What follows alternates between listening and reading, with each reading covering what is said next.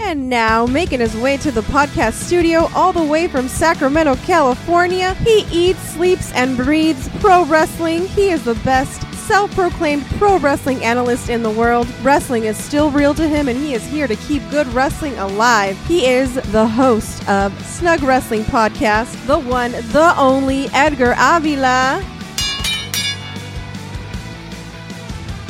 What is up, you guys? Welcome back again to Snug Wrestling. My name is Edgar, and SummerSlam season is upon us. We have a lot of wrestling going down this month, and one of the biggest pay per views of the summer, SummerSlam, is stacked. We have the card here, and it's a big one, and this show is going to be very, very interesting. Please be sure to follow my socials at Snug Wrestling and tell me what you think about these matches that we're going to be seeing at SummerSlam. We still got some time, we still got over a week, and so far we have about seven matches set. Things could change. One of the wrestlers that I'm not seeing on this card right now is Rhea Ripley. Now, I'm not sure if WWE is going to have their biggest female star out of SummerSlam, but right now it's looking like Rhea Ripley is not scheduled to be on the show. Card is subject to change and anything can happen in the WWE, pal. But for now, I'm going to try and guess as many of these as I can, predict some winners, the outcomes, and work with what we have right now. So first up, Cody Rhodes versus Brock Lesnar in a singles match. This is match number three. They're both one and one. But Cody Rhodes, he has to win this. He just has to. With everything that's happened with Cody Rhodes after losing to Roman Reigns at WrestleMania, it looks like everything might lead back to Roman Reigns or might lead back to the World Heavyweight Champion or the Undisputed title. But either way, Cody Rhodes has to make his way by winning these big matches. Brock Lesnar has been attacking Cody Rhodes and it looks like might have injured the arm once again and Cody Rhodes will be going into this match with one arm unfortunately. During match number 2 that came into play and caused Cody Rhodes the match but I think this time the story is going to be different at SummerSlam and Cody Rhodes is going to win this. And this next match is probably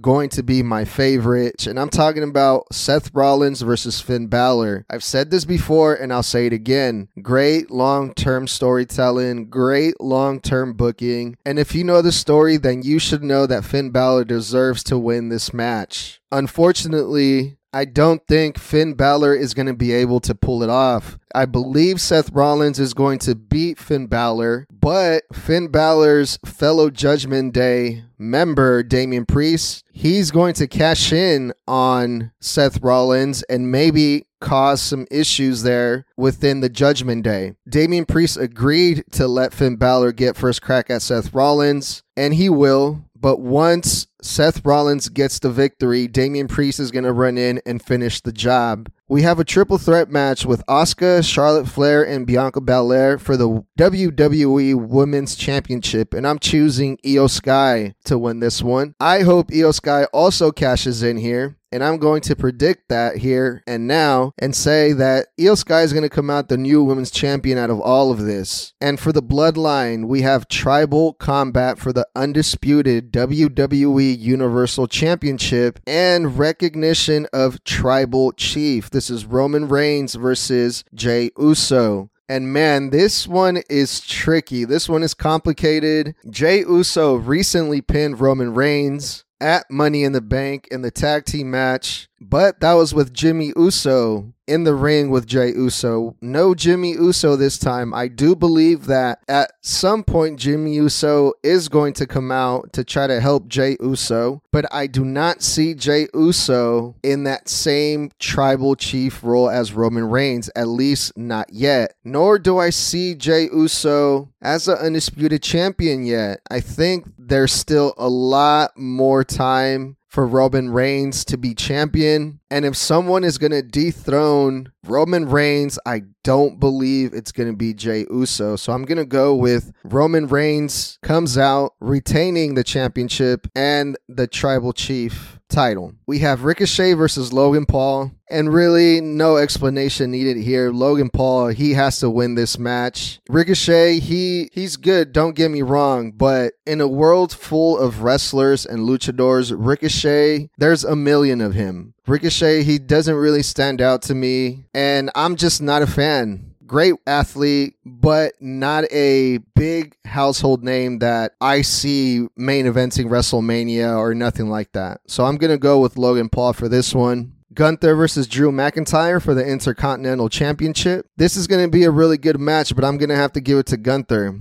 Gunther is a great Intercontinental Champion, and I don't think he should lose that belt just yet. I think he should hold on to it more because Gunther is really making this belt relevant again. And if you take the belt off of Gunther right now, like what is he going to do? What's next? So I think Gunther should still be the Intercontinental Champion and he should win this match. Ronda Rousey versus Shayna Baszler. Ronda Rousey has been rumored to be leaving WWE here soon. So I'm going to go with Shayna Baszler. Shayna Baszler, she's going be sticking around. She's the full time employee here. So she has to get over. And the crowd seems to be getting behind Shayna Baszler through all of this. So Ronda Rousey is going to do the job for Shayna Baszler and get her over. So that's what we got so far for SummerSlam. This is going to be really, really good, I think. A lot of good potential outcomes, a lot of good matches. We still have a few more shows left to go, a couple SmackDowns and Monday Night Raws before the actual SummerSlam. So we'll see what happens then.